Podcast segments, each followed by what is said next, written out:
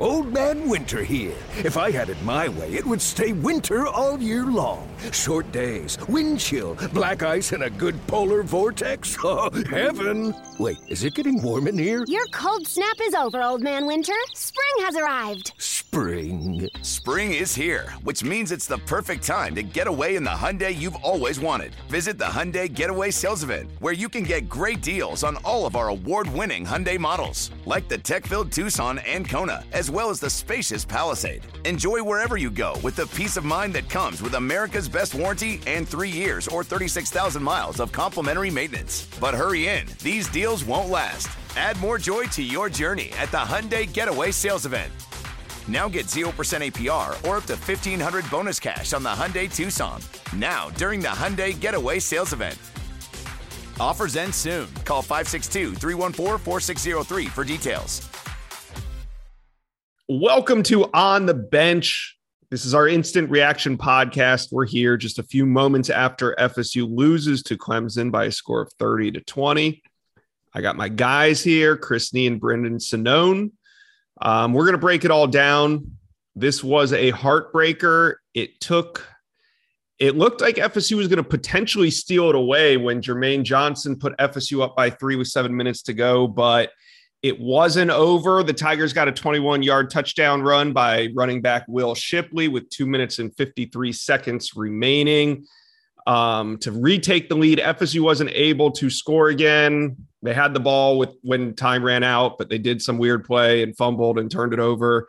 And those that uh, bet, um, you know, the outcome of this one was up for grabs as the uh, Tigers scored a touchdown at the end. I want to bring in Chris Nee and Brendan Sonnone. Uh, Chris, you want to start it up first? What were some of your thoughts on this one?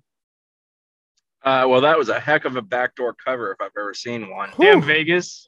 Um, I, I mean, FSU didn't play very well, truthfully. They played hard and they made an effort and they tried for 60 minutes and all that stuff matters to some degree, but they offensively were fairly I don't want to use inept. I think that's unfair. Clemson's a pretty good defense, but they just they couldn't do a whole heck of a lot offense. offensively. They averaged two per carry, 64 rushing yards on the day, season low for them rushing it. Jordan Travis as a rusher, averaging 57 yards per game entering the game, completely solved today. Ended up with negative rushing yards. Yeah, I mean they the the Clemson defensive line is quite talented, and they completely dominated dominated FSU at the point of attack, especially on the inside. Um, Dillan Gibbons, uh, Devontay Love-Taylor, two guys that are banged up to high heavens. I was kind of surprised Gibbons even played, truthfully, knowing what his week was like after getting banged up last week in the game. They didn't play well. They tried really hard. They made a heck of an effort. I'm not going to knock them for it, but mm-hmm. they kind of got, you know, Clemson got the better of them, plain and simple, at the point of attack. Uh, defense gave up a lot of yards to a Clemson offense that isn't particularly good. Will Shipley finished with a buck and a quarter rushing the ball tonight, had two touchdowns. Uh, his 20, what, one yard or 24 yard or something like that late in the game is what kind of put Clemson ahead and for all intents and purposes helped to seal the victory for them. And, uh, you know, I didn't find DJ to be all that impressive. Justin Ross is still a pretty good player, even though he's not the player he once was before the injury. But he had a good night, very productive for them. Um, you know, but the FSU defense did create three takeaways. Jermaine Johnson's play was awesome, monumental. I won't lie. I had a moment where I let my guard down and may have cheered a little bit. Um, didn't uh... mean to. these these things happen when you've lost five in a row, Josh Newberg. Okay, a man needs a victory against Clemson in his life. Um, Did Anna Hickey so, yell at you? I didn't actually see Anna this evening. I don't know if she was on the field shooting photos or if I just sent cross paths with her, but I, I didn't see her or Corey, who also works with us, like Corey Fravel. Mm-hmm. Yeah. Um, at the end of this one, I was I was marinating in the pain of having this game slip through the fingers. But I I thought back to the summer and the conversations that we had about expectations. Um, we fans included asked for a competitive team this year. Uh, coming off three wins all of last season, the fans, us, we asked to be competitive in games like these against our rivals. Um, and I always say in the offseason, Like it sounds great to say, yeah, we would be happy if we're competitive. Well, guess what? This was exactly what you asked for in the offseason. But I don't care. It still hurts. Like no matter how nonchalantly we can talk about competitive games in the offseason, in reality, they still hurt. Even Josh, like when you talk about when we say, "Oh, this team five or six wins is what we're looking at," mm-hmm. and if the fan base in general is like behind you with that, be like, "Okay, we can kind of understand that."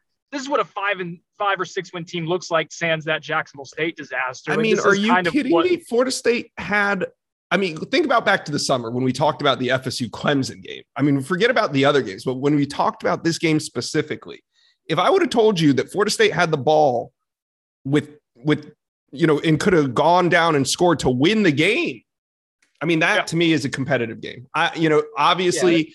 The offense looked inept. I, will say it. You didn't want to say it, but the second half, the offense was completely inept. If it wasn't for Jermaine Johnson taking the game into their hands, you know, it, this wouldn't even been that close. But um, I don't know, Brandon, What what do you think from just an overview perspective of this one? A, a few things. First, this is kind of the team that I thought FSU would be at the start of the year after they kind of dealt with their shell shock from the JSU game, and it took them a little while to kind of find themselves and figure out what their identity was going to be. This was what I thought Florida State would be in the sense that they would be able to compete in some games. In other games, they just wouldn't have quite enough talent to get mm-hmm. over the hump. Uh, there's things we can go over schematically that that yeah FSU could have certainly done better. I've seen some fans saying uh, you know Mike Norvell got pencil wept by Dabo Swinney. I, I don't know if I viewed it that way. I think there's a lot of overreaction and emotional fans right now. I mean this team played hard. Uh, they created turnovers, which was really cool to see, and guys on defense after a really bad first half respond well. Not really bad, but but a poor first half respond well on defense. I, do think this program is growing. I do. I don't know if it's going to get to where it needs to be, like under Mike Norvell, but I think about the last time Chris and I came up to Clemson in 2019. We were coming back from that game with me getting calls from all sorts of sources, wondering what's going on with with Willie Taggart and the direction of that program. And mm-hmm. you know, grant granted, um, a very different Clemson program at that point too. So part of closing that gap is that Clemson is a, a very average Clemson team. Um, but you're an average football team, a very average Florida State team, and you know your average was slightly below Clemson's average tonight. So I don't know. There's a lot of takeaways that people are having, uh, trying to make too much of of this either being a moral victory or saying this shouldn't be a moral victory. Bottom line is, FSU played hard. They were too limited on offense with injuries and um, and and couldn't make enough plays there, and the defense was too soft early to, to really overcome some of those shortcomings. But you know, they played hard. They belonged on the same field as Clemson. You can say what you want about this Clemson team. They've lost three games by a score. They've won what four games by a by a score or so, yeah. five. Well, they won five total, but four by a score. Yeah. So you know, it is what it is. This is an average FSU football team, and, and they played an average team tonight and fell yeah. up a little bit short, but they played hard. Uh, I thought that Jordan Travis um, took a step or two back tonight. I thought that he looked much more comfortable in the pocket um, in previous games. Of course, you know we we say that with the UMass preface, but he looked more uh, comfortable. The, the, good old UMass preface. but he looked more comfortable in the pocket reading uh, his receivers. Uh, this game, of course, I don't have the all 22, so I can't can't necessarily see what Jordan Travis was watching when I was watching the game, but it seemed like he kind of had that deer in the headlights look when he was looking downfield. Like he really wasn't looking downfield. He was just maybe delaying his his his exit. I don't I feel like there was times when he needed to stay in the pocket and there was times when he needed to run the football don't get me wrong but there was times when he needed to stay in the pocket and he had that extra time and i don't know what he was looking at down the field but i, I just felt like he was a little uncomfortable in the pocket and for good reason I, I think there are two or three things at play there. And I agree with you. He didn't seem super comfortable. Part of that is, you know, Clemson's defensive front got a ton of pressure. Chris mm-hmm. mentioned the interior of the offensive line. There's a few plays where Maurice Smith gets pushed back almost instantaneously. Yeah. Um, and when you're dealing with that kind of pressure, that changes the game and changes the way you're processing things. I think one thing about Jordan, even though we keep seeing these, these little strides, like some of the throws he made tonight were impressive, uh, he's still not super quick at, at always uh, processing pressure and, and, dealing with it well. Uh, the thing that I thought was kind of frustrating about the way he played, I think he tried to do a little bit too much. He let the UNC game, granted a, a very different caliber of defense, but he let that North Carolina game come to him. He didn't force runs, or if there mm-hmm. was a mm-hmm. run that was there, he would take it. He didn't force throws. He didn't force things. He let all kind of organically fall to him. I saw some things against UMass that I didn't like, where I thought he was trying to maybe do a little bit too much as a runner. And then tonight, it felt like he was trying to do too much as a passer sometimes, where he'd roll around in the pocket, scramble, have his eyes downfield instead of running for three or four yards. He would try to make a big play. I don't know if that was part of them just understanding that, hey, you're not probably going to sustain drives and you're going to have to, to, to push the ball downfield. But yeah, I think they left way too many yards on the field with Jordan maybe trying to be too aggressive at times as a passer. Yeah. Um, yeah. I'll, I'll, add to that point. I, the other thing that I did not like about Jordan this evening, you're playing a team that's aggressive, quick, capable of getting you down to the ground. You know Brent Venables is going to bring it defensively. They're going to be effective. I know he's a backyard football player when it comes to scrambles and he makes things happen. And sometimes it's magical. But against a team like that, you can't spin away from the line of scrimmage and get deeper as much as he did it this evening because too often it turns what's going to be a loss no matter what from being a couple of yards lost, two to four, somewhere in that ballpark, to potentially double digits. And it puts you in situations where with this FSU team that you're dealing with, you simply can't win because you're dealing with such long yardage on you know, downs. I mean, people will complain. Go ahead, Josh. I don't think I don't think uh, Jordan Travis's best move is that spin move. Like he has for no, some reason that spin move is not near. Like we saw EJ Manuel pull that off. He wasn't more yes. athletic than Jordan, but for whatever reason, Jordan just isn't. That that reverse spin move doesn't work for Jordan. Well, it's not a natural. I mean, but he has better moves. Like panic move. Yeah. Oh yeah, Jordan's a great. Well, you were watching Kenny Pickett. Kenny Pickett hit it on Miami like three times in a row um, today. Some guys are. I just think just watching Kenny Pickett do it. I I just think some guys are maybe more natural at the the reverse spin. I, I don't know. It was a panic. The spins for him is a panic move. I feel like is part mm-hmm. of the mm-hmm. issues. He does it when he's not comfortable or feels like pressure's coming, and that's his first move. And that's just yeah, like Chris said, once you turn your back on someone, that that does open up some disastrous potential. Clem, Clemson has guys who can chase you down. They right. they have athletes, and they they will also, and they did tonight.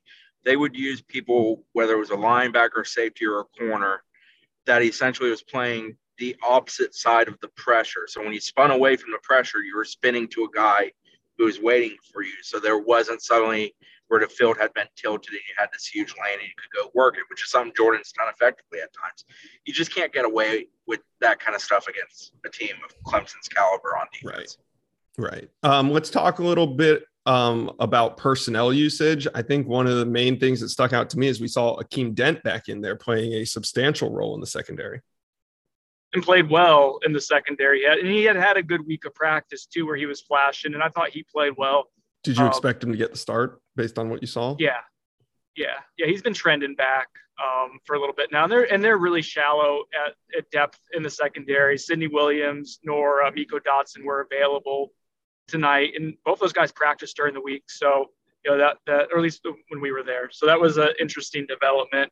Um, you know the, the secondary depth. You know Travis Jay giving up that touchdown pass when he's in position, and, and that's that's a toughie uh, Omarion Cooper ends up making an interception, mm-hmm. you know, a, a, big one. FSU's not able to capitalize on it, but you know, the freshman makes a really nice play where the the you know they bracket the wide receiver. I'm pretty sure he enters the rotation for Travis Jay. I don't know if we saw Travis a whole lot after that series on on defense. So that was one personnel uh, use that was interesting to me. I, I do want to point back to two things on offense with personnel. One, Chris mentioned the offensive line. I, I, know we've talked about Dillan Gibbons, and you've had reports on it that he was going to try to push and and play. Mm-hmm. Um, hold on, I'm trying to get on the highway here. Yeah, and this and basically, yeah, I'll take it just for a second, but this is kind of what I was hearing. You know, we I expected him to play today just because he he has you know he's tough kid and and he can make a go of it. But yeah, it sounded you know he was borderline for sure. I I even text you before the game. I was like, hey, is he dressed out? He was even doing like warm ups, like he wasn't able to do some things that other guys mm-hmm. were doing. I'm surprised, you know, this isn't like I'm not going to critique someone for trying to play through pain. He's been doing that all year too. Him and Devontay Taylor even playing got it out like is impressive. I'm surprised that they at some point didn't say, let's see what Baveon Johnson gives us, or even Brady Scott, like for both those guys, just to kind of give them a break, yeah. catch their breath, see if that changes anything. Because they, at first glimpse, seemed so ineffective. They both had penalties uh, after that Omarion Cooper interception too. Josh, I think that was a, a key moment that you know you have these two veterans, these these guys who've been around college football for a long time, having false starts. That's a toughie. Uh, and then the other the other personnel aspect I want to bring up, I, I believe Cam McDonald got dinged up. We saw him early on, didn't mm-hmm. see him at mm-hmm. all in the second half. They had a ton of their game plan built around freeing him up, and him plays, and for that to happen, you know, midway through the game is is tough because uh, you don't have anyone else who can really replicate what he's doing uh, as a receiving tight end. Um, Jordan so, Jordan Wilson ended up being the person yeah. who had the most receptions for FSU. He made a couple nice catches. I was going to say, yeah, he, he I don't think we would have had. I don't. I don't think we had uh, anyone had Jordan uh, Wilson as the leading receiver for FSU entering the game. So those are things that happen throughout the game, and yeah, I, you know, they're just. Well, I also I noticed uh, Malik McClain got the start. I don't know how many starts he's gotten this season, um, but did he catch a ball? I don't, I don't even remember one being so. thrown his way. He allowed at least one. You know, there was one instance where he allowed uh, there was a ball that was bounced outside. I can't remember who was running it, but he allowed the cornerback to get inside of him. I think maybe it was a Jordan Travis run. Um, the perimeter blocking wasn't good today, and that was disappointing given how good it was against UMass. But you know, you're going up against a substantially better defense. You weren't mm-hmm. able to really assert yourself. And Malik McClain was kind of an example of of a young guy who I think was a little overwhelmed by the, the speed and physicality of Clemson's defense.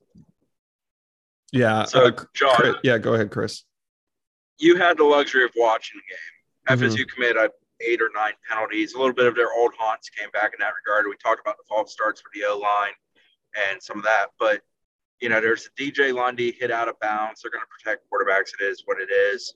Jarrian Jones called for PI. I think it was a fair call. He, they were trading blows. Kevin Knowles, the penalty on him. A critical play. I'm watching it up in our angle, and we're on the far end opposite of him, and they're on the FSU sideline. So that's like exact opposite corner from where we're sitting. Kevin Knowles is very fundamentally sound, technique sound. He's not a guy that tends to get grabby or super aggressive in a bad way. Replay, I didn't see it. What did you think watching TV? And Norvell was asked about it after the game because it was such mm-hmm. a critical penalty, and he he gave you know he said it was a judgment call. Essentially, was his way of dancing around it because you can only say so much about officiating without getting yourself in trouble. But what did you think watching on TV? Good call, bad call? No I call? thought it was a terrible call, but as soon as it happened, I knew the flag was going to come out because they flagged Jarrian Jones on it, you know, two plays before. So I, I knew that they were going to do it because of for whatever consistency, because it looked identical. But the second one was, I mean, he played it perfectly. Like he didn't in um RG3 I think said it best. Like he did nothing to impede the wide receiver. He played the ball perfectly. Like he played he played it perfect. Um but I knew the flag was going to come out. So it, it wasn't a, a, a surprise just the way that was going. I mean, I know they said there was 30 yards, but didn't the whole drive also start on a Jermaine Johnson personal foul too? Another 15 yards oh, yeah. on the kickoff? FSU had to kick from deeper back, therefore yeah. it ended up shorter because of the Jermaine Johnson. Because I, I guess he threw the ball in the air. So they the, they really only went like 12 yards on that drive. factor in all the penalties. I, I, think it was 37 yards of offense to score a touchdown, is or something in that line. The yeah. whole drive was 53 yards. That's including the penalty yards. yeah, I, it, yeah. it had I, the feeling that that it. I didn't. I didn't. I felt like Clemson was going to drive the field. I didn't have any like I didn't feel very good about the defense stopping Clemson, especially when the refs got involved. Yeah, I asked Norvell. I felt similarly, Josh, that, that Clemson was at least going to get into the red zone, and then you know you got to see what happens then. But right, because um, I asked Norvell after if like is, I mean, like, is that how you did, did, Kevin play that ball the correct way? And he basically said, yeah, that's how we we coach him up, and you know it's a judgment call. But he was livid, livid after that, and on the sideline. On the sideline, and you know Norvell doesn't get after the refs a ton. Um, he's not a red ass in that way, but like he he got into them there, and I yeah. think he was right to do so. That was a, he, the, the, the thing like the Jarrian Jones one, I thought was a little bit like he got there a little bit early. He got there a little early, a tad early. Yeah, Kevin. Kevin got there like a millisecond early, but like he just put his hands around the waist, and that's I mean you're kind of talking. And the thing I'll say about well, that is very about, well. Um, about getting your head around in a bang bang play like that. If you try to get your head around and your body kind of shades to the right or to the left, maybe he catches it. If you try to get your head around in that instance and you and you lose a half a step, maybe it goes over your head and he catches it. So I think Kevin Knowles had it timed up perfectly, and that was just a shame. I just hate the refs getting involved in that stage of the game. Now, like against Syracuse, like they didn't call the holding penalties potentially. Because um, similarly, like you don't want to get involved late in a game unless something's glaring and it's a one-sided, you know, change the game type of play. I think it may have been the same head official for Syracuse game. Oh my! I'm not God. sure. I'd have to double check that, but I think that might be the case. Oh, the layers to this. But hey, guys, look how far we've come. Look how far we've come. We're, we're dissecting a couple plays, a couple series, uh, a couple calls by officials against Clemson. Oh, speaking of team. speaking of dissecting, special teams. Uh, what the fuck? Oh God. That's very Marshawn Lynch of you. Um, I, I thought I thought tonight was a little big for Treshaun Ward in the sense of like he didn't handle it particularly well. Oh I think some of that God. offensively is he's a crease runner and they're very good at filling creases and all that. But letting that ball bounce there at the end and run another, I don't know, half a dozen seconds off the clock yeah. when you are looking to run three or four plays and you pretty much get pushed into a situation where at best you're gonna have two or three. Uh, that you, just, you can't have that. Like that's not good. And obviously the shorter kickoff because of the Jermaine Johnson penalty leads to a short field, leads points. Um, blocked extra point. points for sure. Wait, the, the blocked yeah. extra point and like that's just like like you, it's to the point where you can't like trust your kicker to make extra points. Kicking the ball out of bounds on the I mean, opening the kickoff. I mean, yeah, and they had practiced trying, right? Kind of, but like that's yeah, that, that early you know, one. Yes. I mean, I don't. They're just bad at special teams at this point. We're we've got what a eight game sample at this point. They're bad at it, and I I don't really know the solution. I don't think they're coaching it poorly, but man, the execution stinks. But like and even the punt return stuff is just flat out aggravating. Yeah, the the punt return. I mean, we criticized them because they would fair catch everything inside the five and the ten. Well, today there was two punts that were outside the twenty. They failed to fair catch. Like all you got to do is just run up and fair catch it at the twenty three or twenty five, and one of them bounced inside the ten. I mean, I. I and part, part, part of it is no it's frustrating it's hard to like dissect and explain and special teams is a hard topic to talk about anyway it's so intricate and uh, but like you know it's kind of like the the double-edged sword of like trying to figure out um, trying to figure out what to what you can do to make it work you know Keyshawn Helton is someone that you trust as maybe your most consistent fielder and even then that's not a, a great you know proposition but he certainly hasn't proven to be an explosive punt returner this year. So you put Treshaun Ward back there, which the fans are clamoring for. Say, let's see more Treshaun Ward.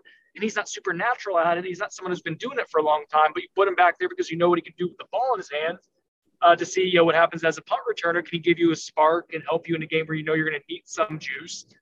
And he turns out to not be great at, at fielding the punt. It's just like it's just they're I, I, don't know. I can't even say they're rat trapping because they're, they're just trying different guys in different ways, and none of it's really working out well for them. And it, it sucks because they put in so much time into that product. Uh, that's got to drive Norvell crazy. But it has not been, been, an asset this year. It's been more ass than asset. Mm. That's the name of the pod. No, don't say no. Both of you guys are done naming pods. I'm you not naming any. No, I'm I'm no, I'm naming all the pods. real quick, Josh, real yeah. quick, how did you think FSU was going to score 32 points? And I don't mean how like score up in the 30s. I mean, how did you think they would get to 32 specifically? Well, I ha- I incorporated a couple blocked extra points. three of them, two or three. I gotta say, I felt pretty good after after Jermaine uh, after his touchdown there. What was the halftime because score? I had 17, 13 not jinx, but I had. So, so I, I would have been pretty. Winning. I would have been pretty close. Still, 32. 32 would have been hard to attain. Scoring 19 points on top of 13 is not an easy task. That's two missed extra points or Five field goals. two touchdowns, a field goal, and a safety, or Fi- five. fi- it could have been five field Five goals. field goals and two safeties. Yeah. Well, let's let's dissect this because Josh's math skills and whatever analytics and, and algorithms he's using aside, you know, we went into this. Chris wanted to pick FSU to win. He couldn't quite pull the trigger, and he ends up probably pulling ahead in our our uh, team, our staff predictions. Zach on the pod predicted Clemson to win. I forget what the score was. Uh, Vegas obviously nails it by being 10, but it was much closer than a 10 point game. And the overhit. Yeah, and the overhit too. Um, but you know, I mean, Josh, you and I both prognosticated FSU to win. Yeah, but And, I had like- a I had a hold on. Yeah, I had a leave this I had a four point like win. FS If FSU drives a the field and scores a touchdown, I'm right. right. Four point win. Or if FSU doesn't allow a touchdown, I'm right because I think I had a three point win. I think I had 24 21 Mm-hmm. and was in a close range. But regardless, this, like this wasn't a far fetched game, I think, from what we all thought it would be. It was just how did it finish? And FSU just didn't have the guns to finish it. And again, I, the the message board seen the reaction from some fans who were just thinking that Mike Norvell got pencil whipped, that his staff isn't going to be able to get it done. No, Like, this was a competitive game. out. You Well, guys asked for competitive games all that- summer, and you got your competitive game. So enjoy it. This is what you wanted all summer. You guys asked for this. what were it's you a gonna lot say? harder when you see competitive, mediocre team. Go ahead, Chris. I, I didn't see the pencil whip comment.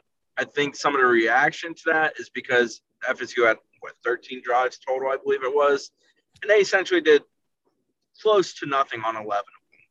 You know, they have the 75 yard hit with Toa Philly, great play, great job keeping your feet, great job finishing the play, great for Toa Philly. Sadly, Toa Philly got rocked on that last play of the game. Was definitely banged up at that moment. He was struggling. Um, he really struggled to get off the field. I definitely think he got hurt in the moment. his eyes were, it was sad his eyes were closed and like he needed help getting off the field like i don't know he was in a lot of pain And then FSU has the other touchdown drive they generate that they cap off with the Jashaun Corbin one yarder. You know, that's what it is. Outside of that, offensively, they weren't very good. They were awful. That's why people are going to react that way. But I think the flip side of that is Clemson's pretty damn good at defense and very good at the point of attack, which FSU did- could not counter effectively tonight Mm-hmm. you're a little dead in the water when you can't win the line of scrimmage. Now, people can be disappointed with the defensive performance, especially the first half. I thought Sonnone described that well with calling it a bit too soft, or at least in the sense of where they were allowing too much. Second half, they made some big plays, and I can live with a defense giving up yards if they're making big plays. But FSU essentially lost tonight, 24 to 20. You know, the six points at the end is six points at the end to screw Vegas, but that was a 24 20 football game that's pretty on par with what I think a lot of people thought it was going to play out like. And disappointment's perfectly fine, but the better team won tonight. Even though Clemson's not very good, they're still better than FSU. they were that, favored by that 10 was true entering reason. the game, and it's true after the game. And uh, there's not a soul on earth who, who could convince me they want to take Clemson's roster over FSU, and that's not to, uh, you know, knock FSU players. I'm not trying to diminish guys after a loss. I'm just saying Clemson's roster is still got plenty of talent at its disposal. Yeah. Oh, that can, uh, at that point, I would like to make real quick, Josh. You know, before before the game against UMass during warmups, I talked about this on the last instant pod where I looked over at Chris and said, "Oh man, we we should have picked FSU to cover because you could just Mhm. see the physical difference with guys just just athletes. You know what I mean? That doesn't always translate over, but that's a good indicator when you the eye test. Yeah. Clemson today, watching them, especially their guys in the trenches on the defensive line operate and even their linebackers and just this warm up stretching. I said, oh, that's how far the, these programs are in areas where it really matters. Um, so I just, I just understand like this I, is not a good Clemson team. People saying it's a, a sorry Clemson team are stupid. Like it's not a bad Whoa, Clemson whoa, team. whoa. No, no, no, no, no, no. It's a, Somebody's edgy at 10 o'clock a at night. five win football team that's lost three games by a score. They're not bad. They're not good. They're probably above average. And I think most metrics would probably point to that too. So get out of your feelings, use logic. Uh, I thought FSU had a game plan to where they'd be able to do enough to pull off an upset. I thought it had the juice and the energy. They almost had it. Uh, in-game injuries and then the limitations with the guys with the offensive line. I think ultimately, ultimately, just limit you from really being able to do that. Yeah. All right. Clemson's better than FSU right now, guys. Like, I mean, we, really we- we're leaving I- I Clemson, don't- South Carolina, I not think- learning a ton.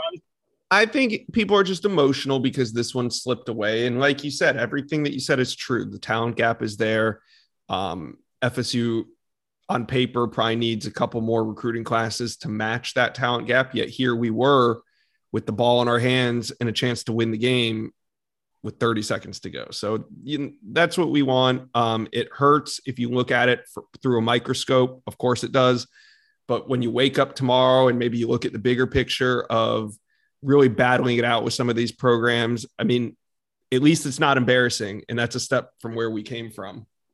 But we'll be back on Monday um, after the rewatch and dig in a little bit further. In the meantime, there's a ton of content up on Noles247.com right now as we speak. Uh, Brendan and Chris were at the presser, they were at the game. Uh, we're keeping an eye on recruiting. We got some important visits elsewhere that we're talking a lot about on the site right now.